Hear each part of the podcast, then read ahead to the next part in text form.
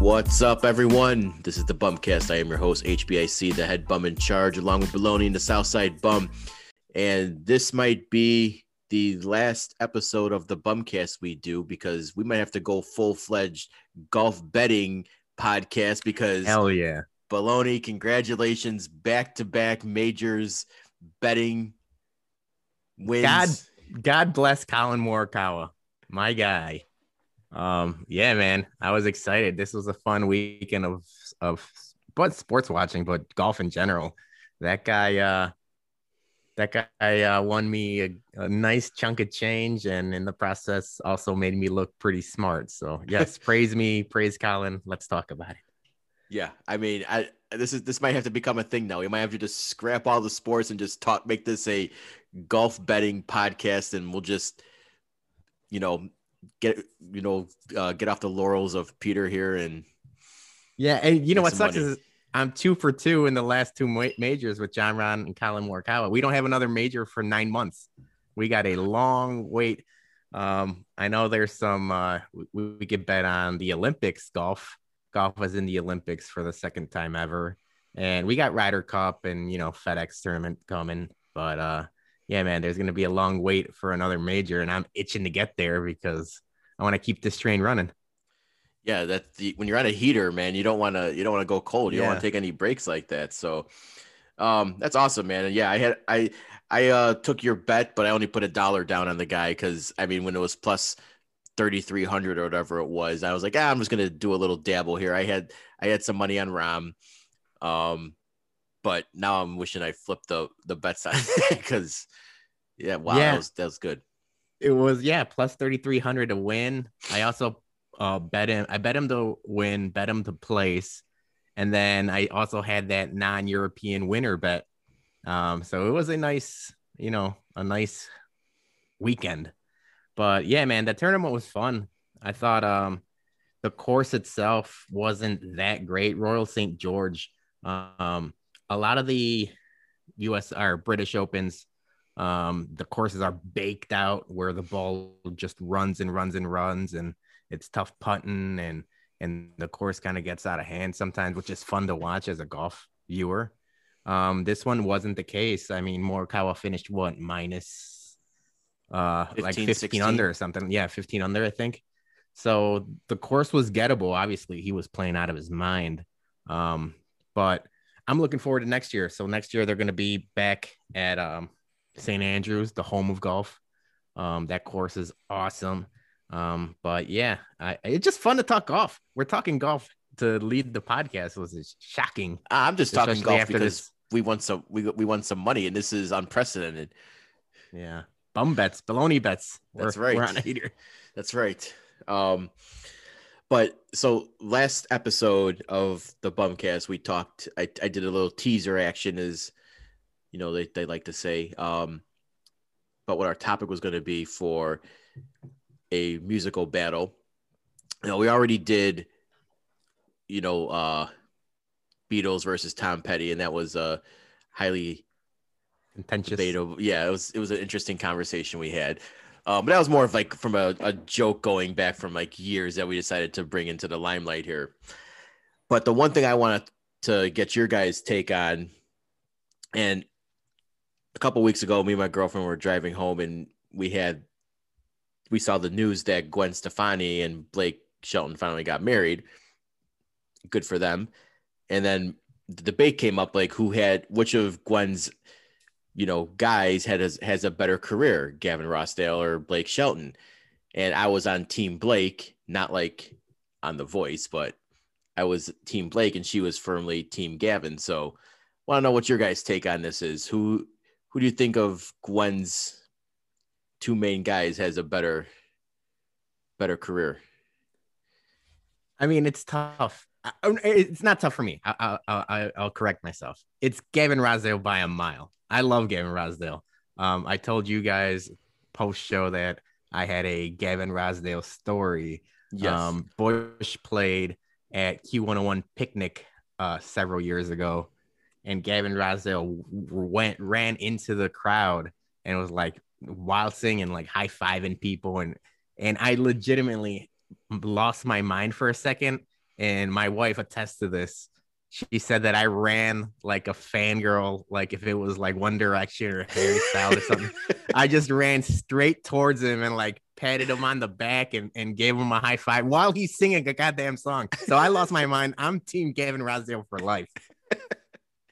You went full fangirl, huh?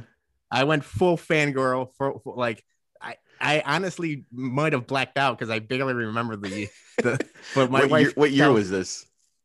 This was probably like two three years ago. It was it was very recent. I was Yeah, hoping maybe like, when you guys first started dating or No, something, but no. it wasn't it wasn't at the height of Bush's popularity either. You know, like obviously we'll talk about it later, but like 16 Stone was a hell of an album. And uh yeah, no, this was like maybe four years ago tops. yeah, I'm I'm with the team Blake. I mean, I think 16 Stones was a great album, but I don't. I mean, that's what the only really had. Like, whereas Blake just has like that mega stardom, like all Yeah, his country albums and on the voice and uh, the the voice really brought brought him to the for- forefront because I feel like he was a country star for a long, long time. But then once he got onto the voice, people saw his personality and he's, you know, like this lovable, jokey, like down to earth guy and stuff like that. So people like American public just fell in love with him. But um, I don't know, there's something corny about him, and and as opposed to those, you know, Gavin Rossdale's a fucking rock star all he does is date like supermodels and and Gwen Stefani, and then he divorced Gwen Stefani and went back to another supermodel. Like that's the fucking rock style lifestyle. And uh, one sneaky, sneaky Gavin Rossdale like uh like feather in his cap. That movie Constantine. First, I love that movie. Like, do you remember that movie? In like, no, two, it was like 2004. I want to say it's like that. He I was. spent a lot of my 2004 in a It was a Keanu Reeves movie in a hangover. and he was uh Gavin Razzo was one of the bad guys. And I thought he was a good actor in that movie too. Johnny, what are your thoughts on this? So if I'm going to compare this uh, to another two artists, because I had a uh, similar uh, conversation with a- with a friend a while, a while ago who was better in Genesis, Phil Collins or Peter Gabriel.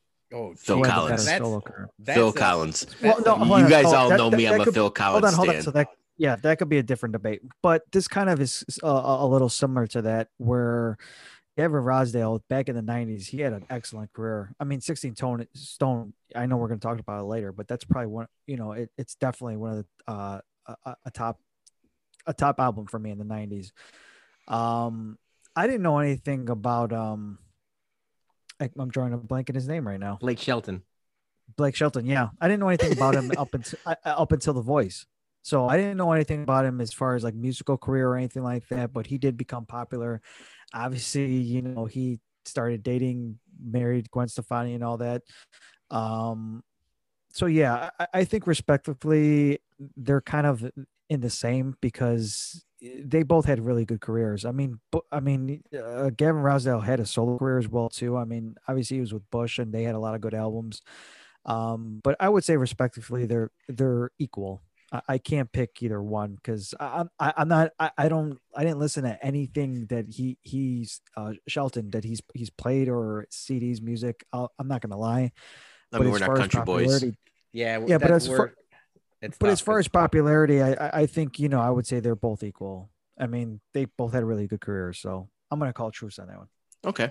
you, you know what's you know what's kind of bullshit though i will say Uh, obviously after the voice and after he gained his popularity him being voted sexiest man alive is a farce man like obviously if if you're on team blake you're gonna use that as like a feather in his cap but if we're putting them side by side gavin rossdale there's no, bones about it he's a fucking sex dynamo compared to fucking podunk country boy I'm, I'm not gonna argue that point. I mean, when I because that's like one of the most like mind-boggling, sexiest man alive yeah ones. And then I remember the what, what they gave uh Prince William it one year, and now he's bald and dad bodding and everything. And Yeah, man. I mean, I'm just saying, like, sexiest man alive. Congratulations, you won it, fair and square, apparently. But if you put Gavin Rossdale and Blake Shelton side by side, Gavin Rossdale makes Blake Shelton look like a fucking bag of Doritos. yeah, no, that's a good point. Um, yeah, I mean, I love, I love, you know, Bush and all that. Um, Talk about the the, the band Bush. it's that, that's that's gonna be a sound clip. Um, I thought we were gonna. I thought we were gonna make this PG today. oh no, we're not. We'll, we'll Um, talk about that later when we talk the albums. Yes, but I, I I just think as far as career wise, I think it was it was Blake.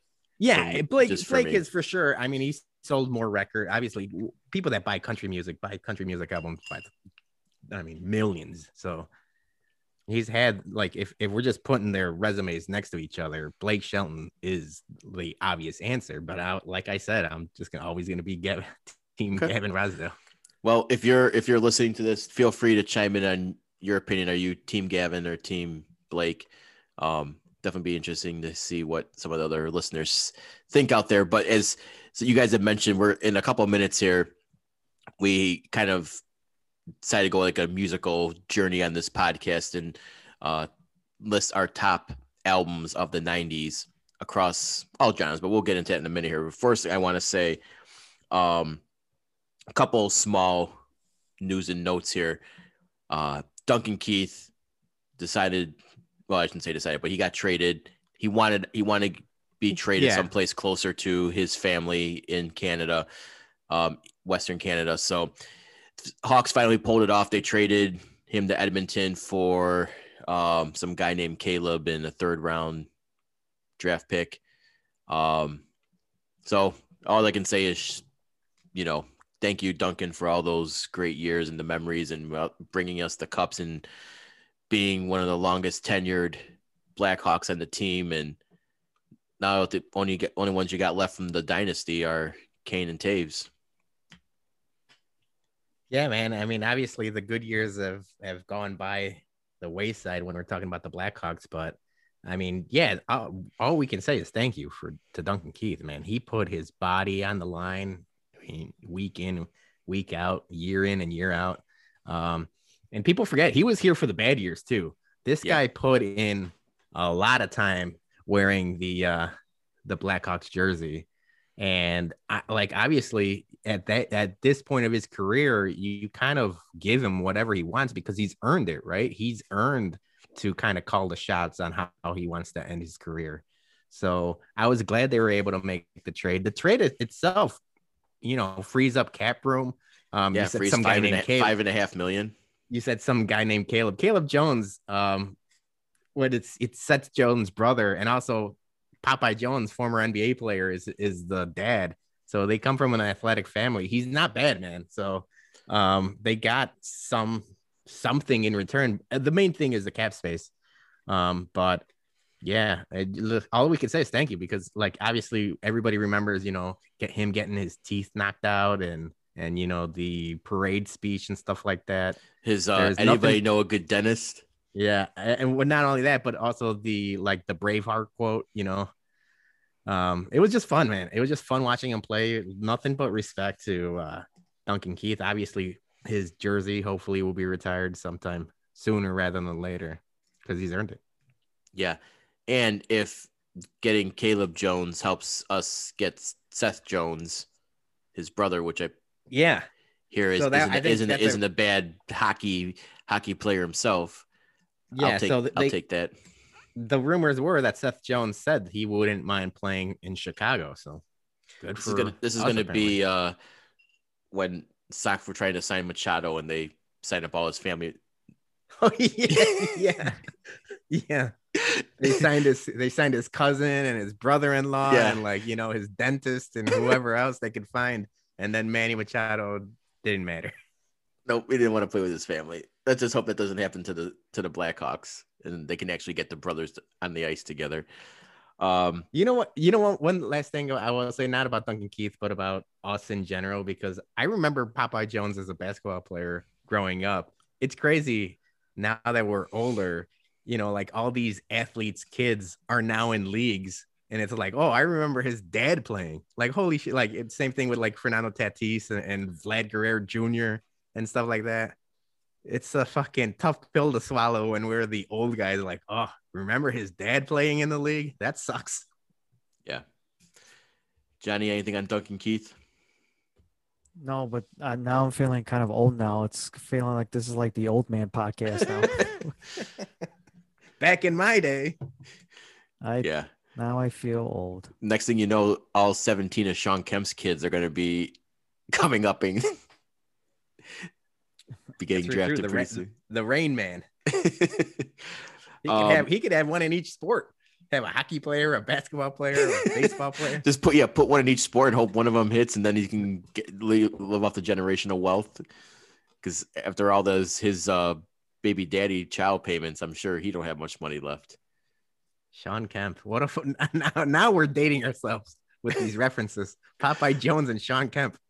You guys Oh. remember Shasta? I do. Uh, um, another note I got here: Bears and Allen Robinson did not agree to a long-term contract extension before the franchise tag deadline. So now he will play his one year at like whatever it is, 17 and a half million. 17, yeah. So I didn't think this was going to happen because Pace kind of fucked up that salary cap for the past couple years. Didn't really have a lot of wiggle room unless you got rid of Hicks or cut Jimmy Graham and a couple other guys that probably aren't going to be here long term, but he didn't. So here we are. Allen Robinson one year. Hopefully he, likes Justin Fields and that forces him to stick around. But just every time Pace does something great like drafting Justin Fields, he always seems to fuck it up with something else. It's Well, that being said, I know. I mean, obviously, yeah, Pace has fucked up the salary cap before. Um, even if we had the salary cap money, there's no saying Allen Robinson wanted to stay. By all accounts, by the end of last year, he was sick of us. He and he was sick of Chicago and the franchise in general. So yeah, he got his franchise tag and he, he's forced to stay. And I, and he's a professional, so I expect you know big things again from A Rob. But even if he did have the money, there's no guaranteeing he would have signed with us regardless. that's true. I mean, he could have probably just been sick of Pace and Nagy. Right. That's what I'm saying. I'm not saying us as Chicagoans, but like he seems to be sick of Nagy and, and the franchise. Yeah, it's, that's what I'm saying. Let's hope Justin Fields, once he starts getting on the field and chucking 40 yard bombs to Allen Robinson, let's hope that changes his mind about wanting to stay. Because the last thing we need is Justin Fields coming into his prime and we don't have a big number one to have him slinging passes to. That just, it's again, it's just going to be one of those things where we're going to miss our window on stuff. We had a great defense and then we missed our window because we didn't have, we had a shit quarterback with Mitch. Now we got a quarterback, and who knows what the defense looks like. They're regressing a little bit, and you know we might not have a number a big number one wide receiver next year. So I hope I hope I'm, you know, claiming sky is falling here and nothing really bad's going to happen and all work out in the end. But just seems like that life of a Bears fan where we just can never have that, you know, great offense and great defense at the same same time. Yeah. Let's just hope, you know, Darnell Mooney develops, Cole Kmet develops, and uh, we'll go from there. If if A Rob doesn't sign, then we got to get another free agent wide receiver. Um, keep drafting them and see what happens. But yeah, it kind of sucks. I like A Rob a lot, but I mean, he's he's earned the right to, you know, free agency. Well, we don't have a first round draft pick next year either, so Well, second, third, fourth, who cares? Just keep drafting these motherfuckers. yeah.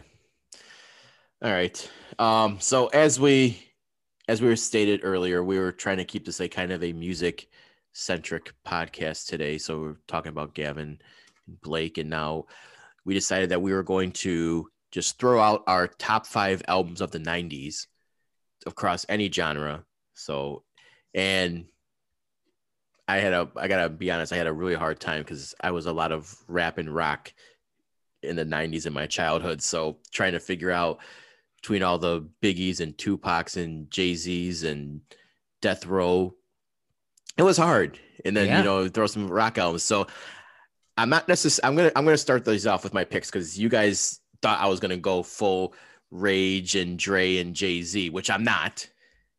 I'm not. Those are only one of those is on my list, but I necessarily some of these are albums that I really like, and some of these I just think were albums that were just great for just for the 90s. Like it's a top selling album. Um, So my first one is my only rap selection, and that's Dr. Dre's The Chronic. Okay. So that's I the one. You, that's that's the one you. That's, that's the not one you got right. That's I mean, and it's not a surprise, not just for you, but I think anybody our age that listens to hip hop would think that um the the I mean the Chronic was so influential. So Yeah, and these aren't. not. It's, is this not in any order? Because I got yeah, mine it's, in it's not. in Yeah, order. it's it's not. These aren't in any order. So okay. these are. I'm not power ranking my albums here. These are just. I'm just throwing. I'm throwing shit against the wall, and hopefully, some of the some of you guys like the my picks here. Um, second one I got is Green Day's Dookie. I love it. That's a good one. I I I I, love I mean, that. I I, re- I remember like waking up every sa- like every Saturday morning. They would have that when Dookie came out. Those videos when I come around was always playing every time I woke up. I remember how big Yeah. that album was. yeah, that that album. I I think I was what eighth grade when that came out, or something like seventh grade or something like that, and that that was just a. I think I burned out my portable wall, CD player playing that thing so much. we're just so we're batteries. dating ourselves. Oh man, I know, this, this definitely became the old man podcast. anti-skip technology. Remember when that came Yep. out? That's Like, that's the could sh- first. That's the first one I had was anti when they had anti skip on there. We could shake our portable CD players and nothing could happen. It was amazing. Um, next one I got Aerosmith Get a Grip. Oh, Classic. Okay. That uh, well, That's is that good the one. one with crazy? Yeah, That crazy that music crying. video? and- yeah, crazy That- with that- crying and all that. Yeah, The the music video for crazy. I mean, changed me from a boy to a man. that's. Like, I that still was- think that's the sexiest music video of all time.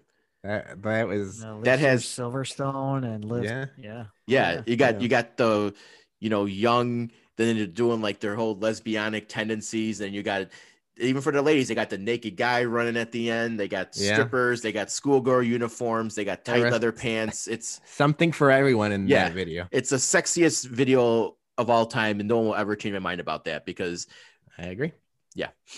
Um, next one, Nirvana, Never mind. I mean, that's just it's Nirvana. Alright. Enough said. Yeah. Um, Yeah. And the last one, which you guys are probably gonna say is a big, big shock here for me saying this, um, because I'm not like a big, huge fan of their theirs, but I think this album was probably one of the best ones in the '90s. Red Hot Chili Peppers, Californication, Mm. Did that come out in the nineties? Tasty choice. '99. Yes.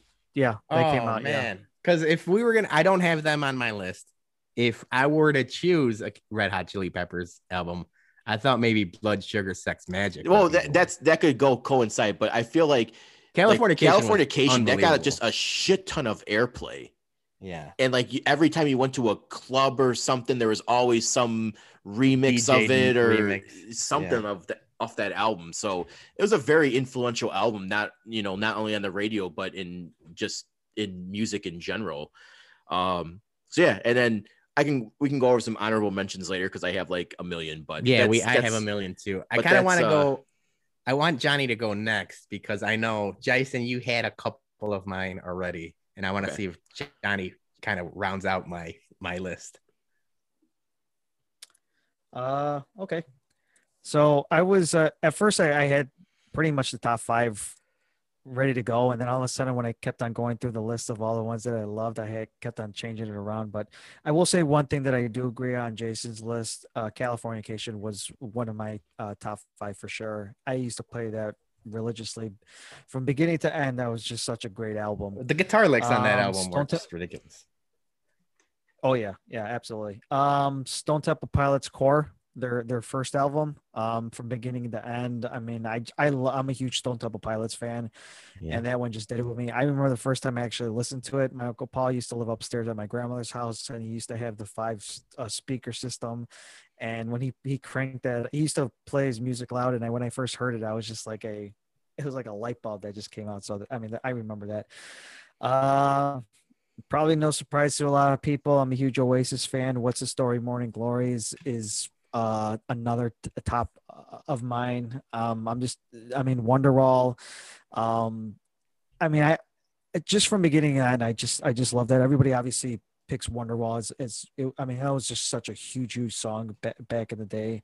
Um, I, I, I, I like the actual n- name of the song too. Was Story Morning Glory. I thought that was Yeah. a very good song as well too. um, and just a lot of other ones that they had on there. Um, Sublime, uh, the self-titled album Sublime, um, was probably one of my favorites as well too. I mean, once again, from beginning to end, if people who are not familiar with the '90s, some of the younger ones, or people who don't know about it, listen to it. They had a lot of, great, great stuff in that um, in that album. Um, let's see. So I say California, and the last one, I'm a huge Pumpkins fan.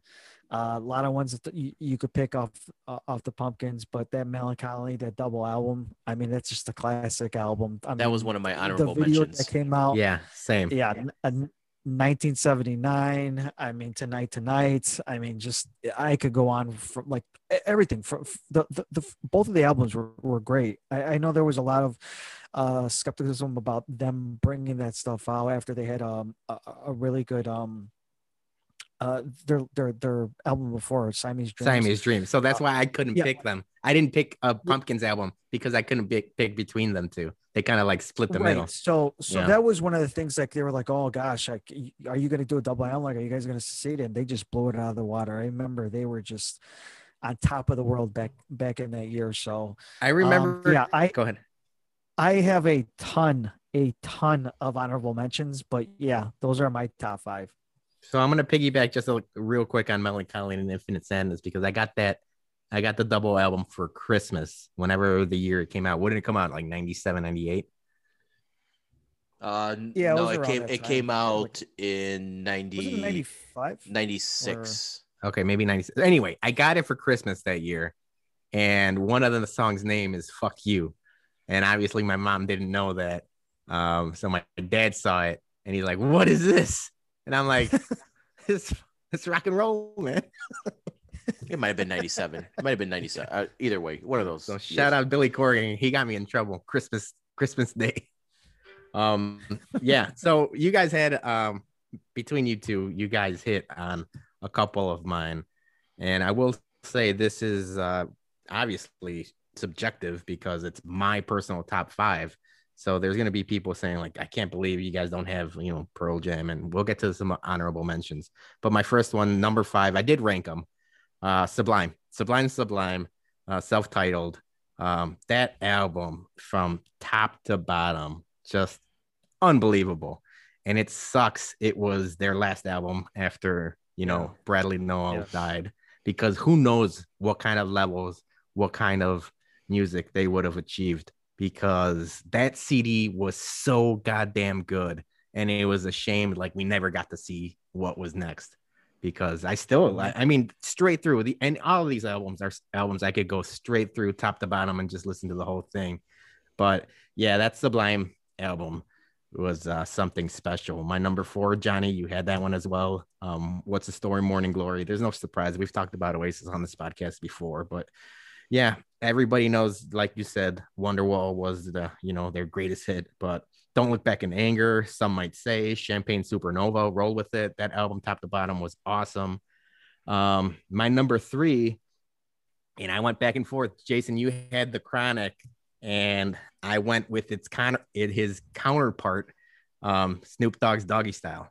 That Yeah, album, that was another honorable mention for me. like one the album Yeah. cover itself you know with the cartoon drawings and stuff like that um but i specifically gravitated more towards snoop dogg than dr dre and i don't know if it was the rap style and stuff like that but like that that album um g-funk intro gin and juice lodi dodi murder was the case who am i and my personal favorite to this day i think maybe my favorite rap line of all time and it's one of my favorite rap songs ain't no fun if the homies can't have none. And this is where I'm going to tell you guys if your family members turn it off or mute it because my favorite rap lyric to sing to this day guess who's back in the motherfucking house with a fat dick for your motherfucking mouth. Like, I sang that as a kid and now I still sing it as a grown ass man with two kids. Um, Snoop, Snoop Dogg's doggy style. Um, oh, it's good. my number two is uh many people won't have that in their number two, but they changed um the way I listen to music basically. Um Weezer's Blue album. Ooh, Um pick. from the beginning to end, Um, as soon as my name is Jonas hit, I heard it as a kid that moved from the suburbs. I mean, from the Chicago to the suburbs, and they rapped about things, or I mean, they rapped, they sung uh, about things I didn't think like you were able to sing about in music. Like um, in the garage, they basically re- sing about um, X Men and uh, Dungeons and Dragons and Kiss. They they bring up Kiss, and, and it's just like something like I yeah. had never listened to. Like these guys are nerds. These guys are singing about things I like. Um, yeah, and obviously, yeah, I could relate to it. And, and, obviously, you know, Buddy Holly and Sweater Song, you know, and saying so. These were huge, huge things, uh, huge singles. But in the garage was when I heard that song. I was like, holy cow, these guys are singing about like my life, basically. And then my final one, mm-hmm. you mentioned it, Dookie. Uh, Green Day Dookie, I think, was my first CD I ever had. Um, Longview, Welcome to Paradise, Basket Case, She, When I Come Around. Um, before that, I think all, all I did was listen to rap before that.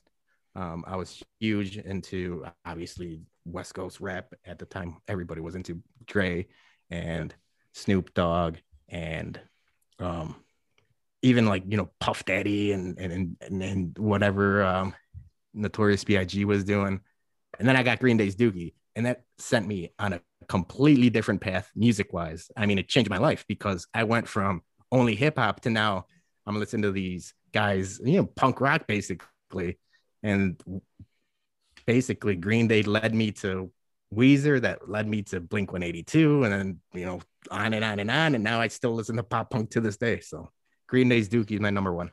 Cool. Yeah, a, no, that's a really great album. Um, some of the honorable mentions for me, you guys already mentioned like the Mellon Collie, Infinite Sadness. Um, definitely for me as well. Um, Offspring, Americana. Yeah, love that. Rage Against the Machine, their first album, well, the self-titled, self-titled, the self-titled. Uh, Jay Z, Reasonable Doubt, Blink, Enema of the State. Um, it was one I did. Oh, and I wasn't a big fan of this album, but you can't deny its influence in the 90s, but Jagged Little Pill. Yeah, I mean that was a gigantic album. I love that album. I like yeah. I, I, I like that album a lot. But yeah, Nas, Illmatic, Tupac, All Eyes on Me, like Biggie, Ready to Die, like those, a lot of those, even Backstreet Boys, Millennium, you know, like just, just yeah. a lot of honorable mentions that I couldn't. I was having a hard time trying to figure out my my list. So, um, what about you guys? I got a long list, but I'll I'll do it real quick. So, um, anything, uh, the Fugees, the score, anything from a tri a tribe yep. Quest. Obviously, all the uh, you know, Tupac and Biggie, and you know, Dr. Dre. You guys mentioned as well too. Bone Thugs. I was big in the hip hops, mm. you know, and the gangster rap and all that. Um, any 311, um, any Radiohead oh. album, um, one of my favorites. I know a lot of people like OK Computer and all that, but I love uh, Kid A. Um, Pablo Honey was another one as well too. Uh, Weezer, how you mentioned, uh, a little late in the game in the uh, late '90s. Uh, Blink 182, Enema of the State. Yeah. Uh, Korn, any of those first four albums, Alice in Chains, Dirt, Pearl Jam 10, Green Day, you mentioned it. Uh, Foo, any uh, Foo Fighters, uh, the color of the shape, and there's nothing left to lose. Offspring, Smash, Bush, 16 Stone. Um, I mean, I, is there is there any album in the '90s you didn't like? Let's put it. Let's start with that. No, I mean these are all. I, I could easily, I could have easily put these on my top five. I, I yeah. seriously, I had. I, I'm, I'm a big music lover. That anybody who knows me, I'm a big music lover. So, um, I mean, those can easily have been a top top five on anybody's uh, list from from the 90s but um but yeah i could have named a lot more but i, I had to stop All i right. had to stop myself so I like likewise. I think I have 20 of them on here. You guys mentioned some of them. The first one, and the reason I, I mean, we come, we thought about this because of our Bush discussion. 16 Stone, like Johnny said, that album front to back was something special, and that one was the first one left off my list. It's my number six if we were going to rank them and stuff like that. And the reason I didn't put a Nirvana album or or or never, Jason, you had um you had Nevermind on there, right? Yes, I did. Uh, the only reason I didn't have Nevermind on there was because I thought their Nirvana Unplugged album was better. But the problem is Nirvana Unplugged is basically like a greatest hits But that Yeah. Nirvana Unplugged album, I might have listened to no less than a thousand times. Um, the one was a little bit too young for me, but then I went back and listened to it like as a grown grown man, basically. Guns N' Roses, Use Your Illusion, one and two. Um, I didn't listen to it at the time, but now looking back, I'm like, that was a gigantic album. Same thing with U2's Achtung Baby. That was their probably their best album of the 90s, and that one's heavy, heavy hitting. Um, Pearl Jam's Vitalogy. Um, shout out Uncle Peppy. He said Depeche Mode's Violator. That one's an awesome album. Um, Tragic Kingdom by No Doubt. That was uh Amy uh, Amy Brown uh, suggested that one. But there's a bunch of them, man. I could keep going. REM's Automatic for the People. We're just naming 90 albums though, so we, we can, I'm Yeah, gonna stop. at this point. You're yeah. At this point, you guys are just naming They're all awesome though. like, what what didn't what didn't you like? You know, like, um. So yeah, if, if you're listening, you know, comment on our tweet us, send us an Instagram, but let us know what you guys think were the top albums of the '90s because we definitely like to hear if some of your picks match up with ours. Definitely a lot of good picks there. Um, I mean, right, nostalgia. back We're some- suckers, suckers for nostalgia. That's right, we are. Let's get back to some sports talk here because we got some Sox news and I have to I have to eat some crow. I have to do something I don't like doing very often and that's admitting I was wrong. Um You were what? wrong. Hold on. I think you're there. There must Your- be your some like in- microphone's all messed up. yeah. There's You like gotta an say- you internet gotta speak up. connection. You're glitching. No, no. Louder, no. louder for the people in the back. I was not correct. okay, let me just say that. And what? Um, and what were you wrong about? So the Sox extended Lance Lynn for two years with a option year in 2024. And as we meant we meant or talked about many a times in off-season podcast for the Sox, I was not a fan of the trade at first because I didn't like them giving up six years of control of Dane Dunning for one year of Lance Lynn.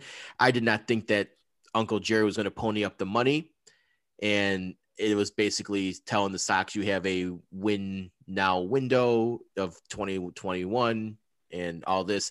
So now I am going on record and saying that because Lance Lynn got extended for potential extra three years, the trade is very well worth it. Um, thank you, Dane Dunning, for all your contributions. Good luck on your future endeavors. Lance Lynn, you have won me over. I love when you called people slapdick motherfuckers and you're just shouting big f bombs coming off the mound. He's he's Southside at heart. He's the new AJ. He's he should have been here for the past ten years.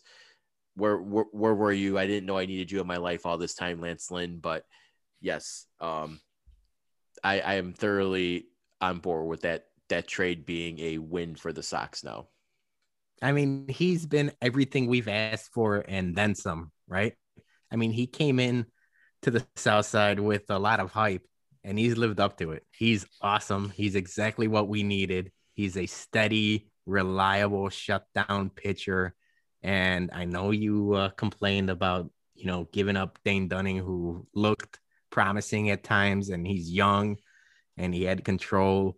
But I just looked up Dane Dunning's stats today three wins, six losses, 4.22 ERA. Oh, he's also on those shitty ass Rangers though. So. Yeah, and I give I'll give him that part. But regardless, we just didn't know what Dane Dunning was. We know what Lance Lynn is. He's a Yeah. fucking stud, and we love him. And he's been like you said, he fits in to the South Side. Um, basically just like like he's one of our own. He's he's been here a short time, but he's won everyone over. So I'm excited. We're all excited. yeah, now it's going to be interesting to see if the Sox actually go and extend Rodon because either way, they have to make room for Kopech next year. And I know there's only one year left on Dallas's contract after this year. So do they move Dallas in the offseason for some for some couple prospects or do they not re-sign Carlos? I I don't know, but if this is the if you ask me right now, put a gun to my head who I want pitching in the playoffs, Dallas or Rodon, it's going to be Rodon 10 times out of 10. I don't want Dallas sniffing a playoff roster right now. He's just been whole kinds of yuck. Um, so I really hope that with Lynn staying now that they can find a way to keep Kopech in that rotation. Because if you saw him pitch today, that fucking guy, him, Rodon and then and Kopech just shut down the Astros And today, Hendricks. like- And yeah, and, Hendri- and Hendricks too. Yes, but so that's what I had written down is we talked about on a previous podcast, but going from like you know a shutdown starter to Kopech to Hendricks is basically a cheat code. When they're on, that's a guaranteed win. It's they're unhittable. You know, Kopech and Hendricks are lights out stuff. And when Rodon's pitching like he's doing, and Lance Lynn, and, and you know, like Gio seems to be turning it around, um, it's very good problems to have uh, come September and October. And Yeah. I know, yeah, you mentioned Jason. I, I I still think they could sign Carlos. Um, maybe you know they stuck by him when they didn't have to. Maybe he gives us a little bit of a hometown discount for that loyalty. We we always knock Jerry's loyalty, basically Jerry Reins- Reinsdorf's loyalty, but in this case, it might benefit us because they could have easily they were looking and they could have easily not signed them back last year. Um, we gave them a chance. Obviously, injuries and stuff happened previously, but now hopefully, I think I think there's a good chance we could still sign Carlos. Yeah, one of the things about you know with with Carlos is he's a you know it's a Boras guy, so he's probably going to be asking for a bunch of money. But it's like how you mentioned that you know, you know Jerry brought him back. You know, with all the injuries, they, I mean they could easily gave up on him, but but they didn't, and they brought him back, and now he rejuvenated his career. Um, and everybody's super excited for him, regardless if you're a Sox fan. Just in general, I mean that's just a great story. I mean, got a no hitter. Um, probably he's in contention to be um, a Cy Young Award winner this year as well too. So, um, but yeah, it could go either way. Either he's going to command five years, hundred million somewhere else, or he's going to, you know, hopefully give us that discount. sees sees what the Sox are doing for the next ten years, and maybe, uh, you know, Hahn, Hahn's really well with the contracts. I mean. th- over the past, you know, signing Abreu and Sale to these like really friendly on contracts. Hopefully, he could get Rodon to sign something similar, and you know maybe a seventy-five million dollar contract for you know maybe three years or whatever, but um, three or four years. But um, I mean, I, I would love to have Rodon back. Obviously, you know, it would be great. But obviously, they, the Sox know too that they have um, Kopech in the wings. Obviously, they're not going to move Cease wh- whatsoever. So if the Rodon does go, we do have that insurance that you know Kopech uh, can't slot into uh, the the pitching rotation for for the next couple years. But I, I would love to have Rodon back. Absolutely. Like I, I hope it happens. You know, it's kind of like a wait and see. Hopefully, maybe they get something done, just kind of like similar to what they did with Lance Lynn. I think that would be real cool. I know it probably won't happen, but um, I mean, we're we're all wishful thinking. Hopefully, it happens. So I had a question for you guys because I know we had mentioned it, uh, especially you know preseason talks and and different things like that. But now that the season's going and we see with our own eyes what's going on, would you be okay with, you know, obviously Lance Lynn resigns. If they resign Carlos Rodon, then obviously maybe Lucas Giolito walks. um, TBD.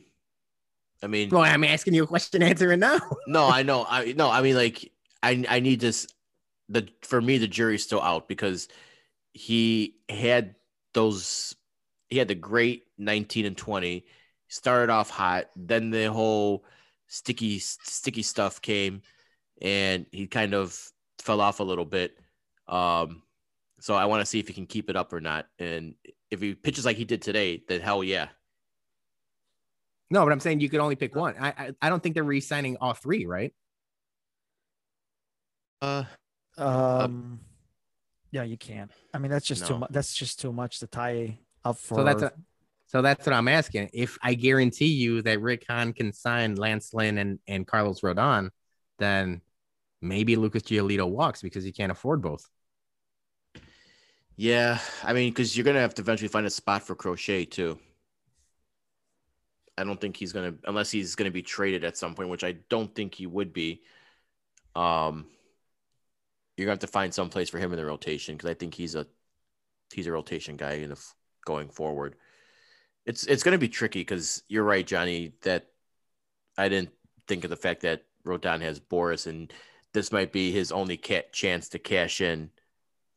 Yeah. Um, and and he's been like, I mean, quote unquote, journey, journeyman. So, so he's looking to get paid. He, yeah, he's gonna he's, just might he's might just take this one year and try to break the bank, and ho- hopefully he probably rolling the dice that he stays healthy. So, and you know how Jerry is with with pitchers and long term deals. I mean, the Lance Lynn got the standard White Sox deal of three years, basically. That's that's what Sox give yeah. pitchers. It's that I think Danks was the only guy they ever gave a five year deal to, and look how that worked out for us. Well, that being said, at the time we all thought Danks was going to be the guy, right? No, exactly, I- and we, like- we all yeah we all did, but I'm saying like this is this is that probably like soured Jerry to giving further long term deals for pitchers. He just doesn't do that. They it's always a sta- it's always like a three year deal for for them. So I I think that probably Rodon is probably more than likely gonna walk, and then Crochet takes his spot, and then Dallas walks after 2022, and then I'm sorry, I didn't mean to say Crochet, I meant to say Kopech, and then Crochet takes Dallas's spot. That's how I that's how I think it, it pans out. All right. So this I seems could, like I could like- be I could be not correct again. It seems So- like we're going down like a negative path, talking about contract extensions and re-signing stuff. We had a good weekend. Let's talk about this weekend. Yes, let's talk about this weekend. The the the long national nightmare is over. We beat the Astros at home, two out of three games. I was almost ready to to get on the ledge there on Friday when they got their asses handed to them coming off the All Star break. We could talk about the All Star break in a couple minutes here too. But I I- that Friday game came. I was like, God damn it! They just cannot fucking beat the Astros. And then they come out Saturday and put up a fucking ten spot on them. And then today just do shut shut them down with Rodon and Kopech, and Sox fans can breathe a sigh of relief now. Now I don't feel as bad if we have to when we probably eventually will meet him in the playoffs. So that's what I was worried about. Not, not, I'm not worried about the Astros. I was worried about me saying on a previous podcast that I'm not worried about the Astros. And then they went and got swept by the Astros. And then they got their ass kicked on Friday. And I'm like, what the fuck's going on? I've fucking jinxed them ever since I said I'm not worried about the Astros. So I want it on record now that this Saturday and Sunday game, it's back on. We're not worried about the Astros. I mean, today was a blueprint, right? I mean, you shut down, um, you just throw freaking. What do you? You just shove. What is your Just quote? shove. Yeah, Just you just shove. You just And- fucking throw heat, and it's unhittable, and we win games. And, that's the way to. That's the way to And do next it. time, next time they face us, we're gonna have Eloy and Lou Bob and Grandal all here, and it's we're gonna be firing on all cylinders, and it's gonna be a whole lot of whole lot of joy on the south side. I- I will say one thing on Friday's game. Cease didn't pitch that bad. I mean, he he he pitched a great game. The only problem is that his defense and offense were sleeping. Say something bad about Leury Garcia. He had a bad I- weekend. hey, Hands, Yeah. hand up. and hey, I hey, I admit it. At least I'll admit, hey, he's not playing well. You, it takes like 30 days, 60 days to, to admit something. And Oh, half a season. It took a half, Yeah. half a season for Jason to admit. We'll, Yeah, we'll eat and then, and then what happened? As soon as I said something nice, he goes back to his suckiness.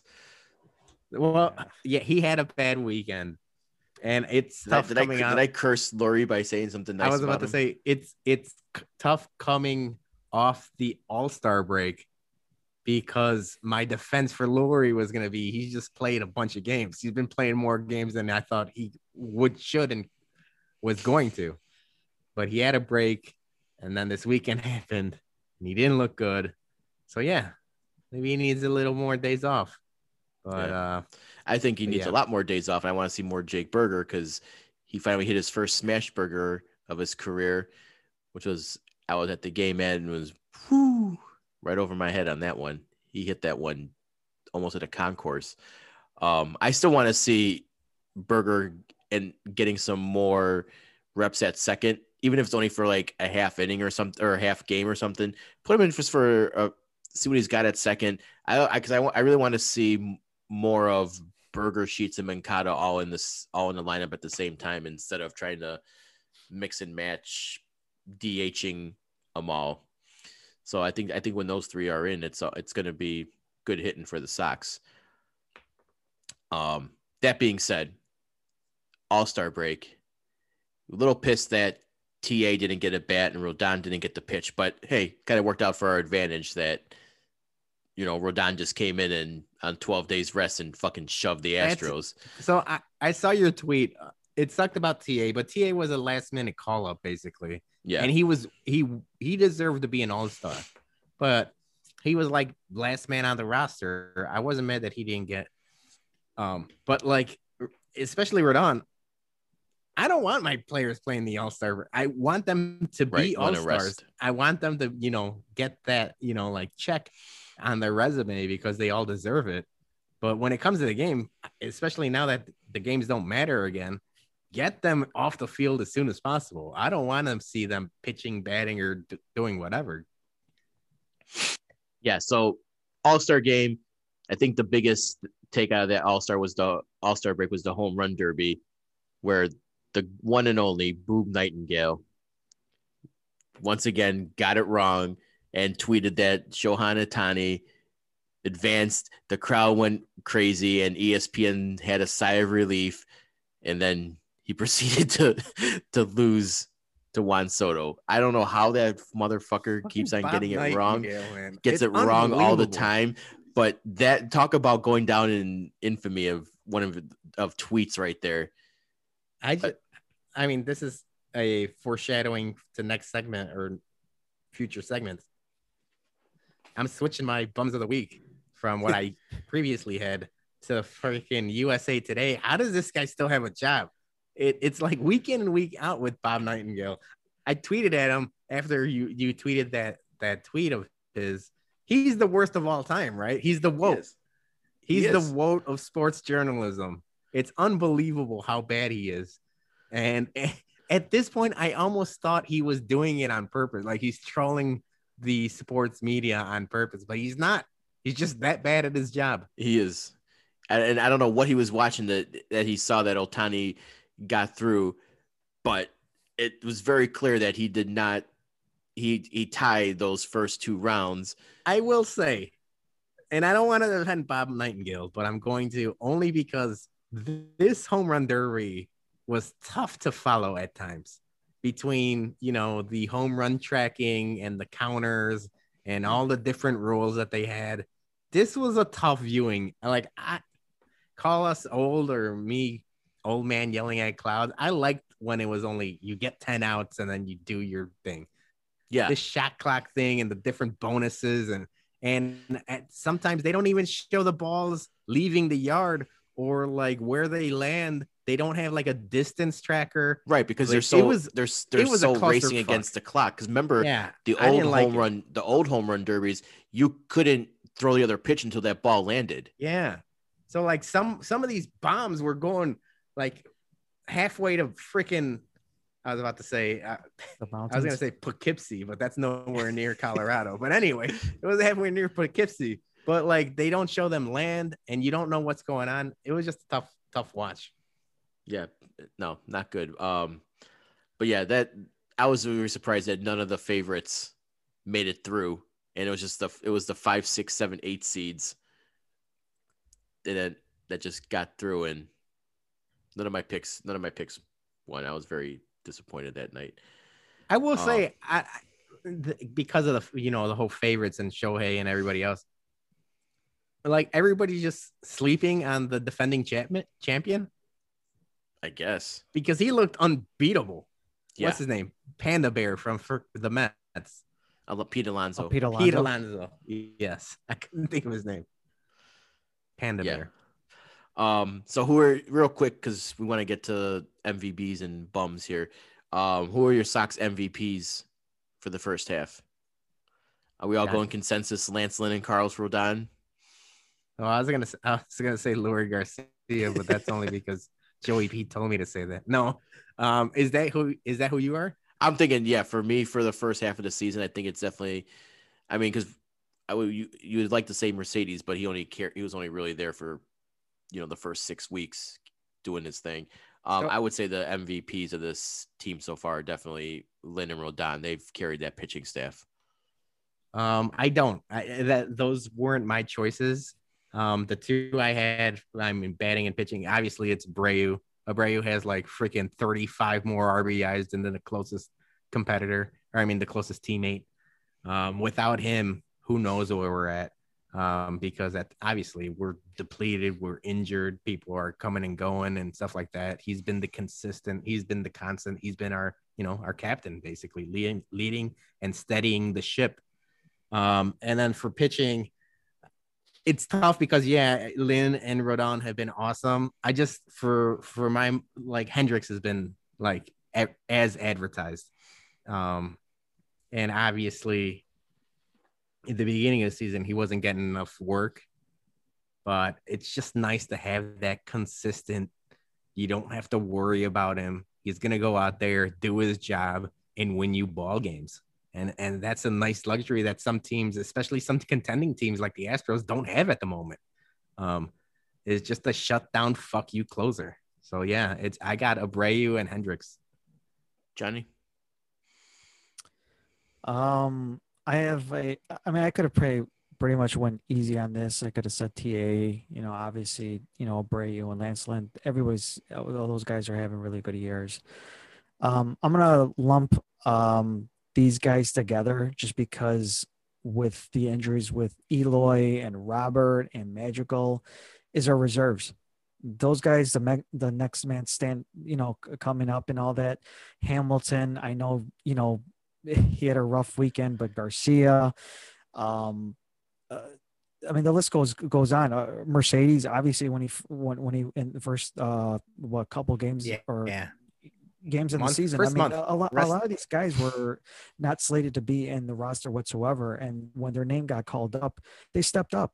I mean, we we needed reserves to help us out during this time. If if it wasn't for a lot of those guys, we probably wouldn't be in the situation that we were in. Obviously, with yes, we have great starting pitching, no doubt about it. I mean, that's one big reason why we're where we're at because they their ERAs are sick right now. But those reserves uh, deserve um, recognition as well too because they got us also to this point where we are today. yeah, no, the, the definitely the next man mentality has been never more true this season. And I So- will say, you, Johnny, you mentioned him. We didn't get. I, I feel like it just kind of went by the wayside. We didn't give enough credit, or at least when Benzo got sent back down. Um, I, obviously he was struggling, but like Johnny said, he was a gigantic part of the first month of the season. And without him, we might not be in this situation right now. So rest, rest in peace, Benzo, for the time being. Hopefully he gets his shit together, and then and then uh, we'll see him back when the uh, rosters expand, right? Forty man rosters in September. That's right. We'll yeah. see So hopefully he gets his shit together. We got and we get the wheels back on the road with Benzo. That's right. All right. We're going to close out the podcast as always with our MVBs and what a bums. Uh, so, uh, Peter, you already kind of went with your your what a bum with Yeah. uh, so Boob right there. You want to so I'll elaborate? I'll, finish off.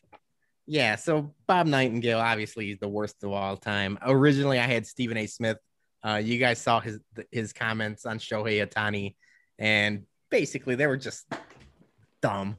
I mean, Stephen A. Smith, Smith being dumb once again, um, being borderline racist, and then he immediately saw the backlash on Twitter and everything, and apologized. And I I saw his apology, and it was a well written apology, but. I mean, how many times are these guys going to do this? You know, the Stephen A. Smiths and the, you know, like uh, Skip Baylesses of the world, where they just try to say incendiary top things for the sake of ratings and stuff like that. And it was stupid. Stephen A. Smith, you are stupid. So he was my bum of the week. Um, my MVB, my most most valuable bum, and I don't want to call him a bum. He's family.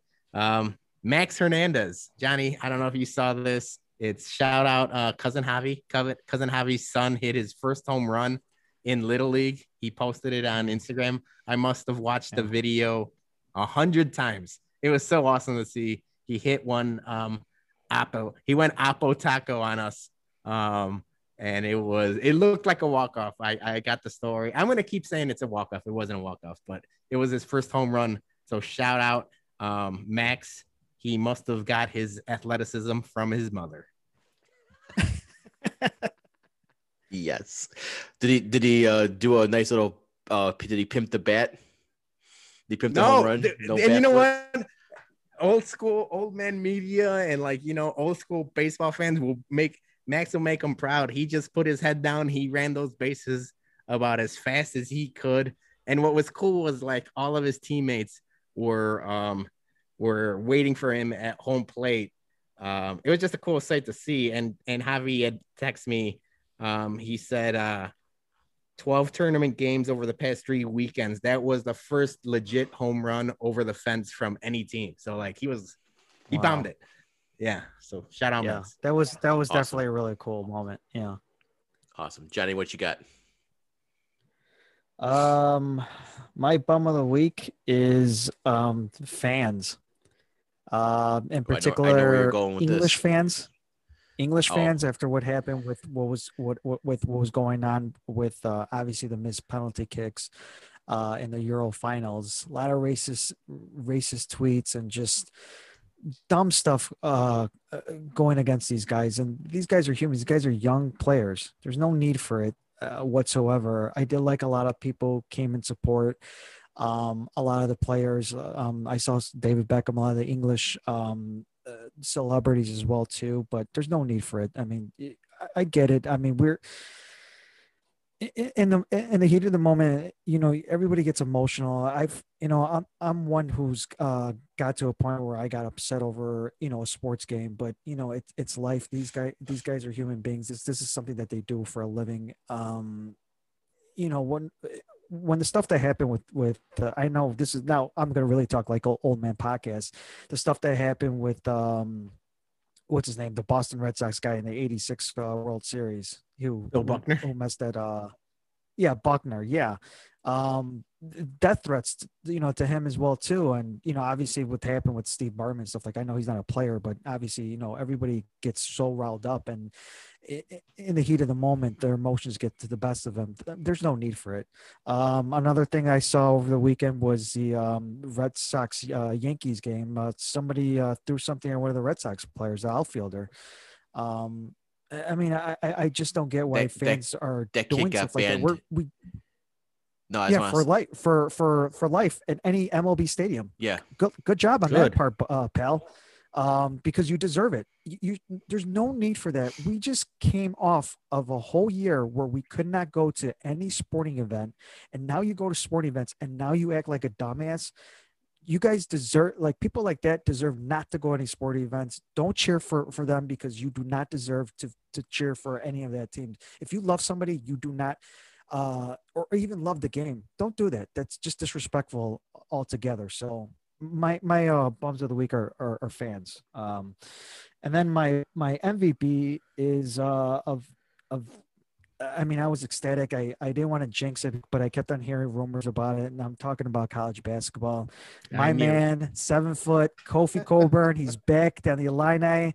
We're I'm, I'm going with them again because they, they definitely are going to be a top five uh, team uh, once again. Hopefully, they have a different outcome. I will say one thing uh, with him back um, when uh, Ayo was out those three games that uh, he was injured, and it was him and Curbelo. They beat uh, Wisconsin on the road, Michigan on the road when they were hot.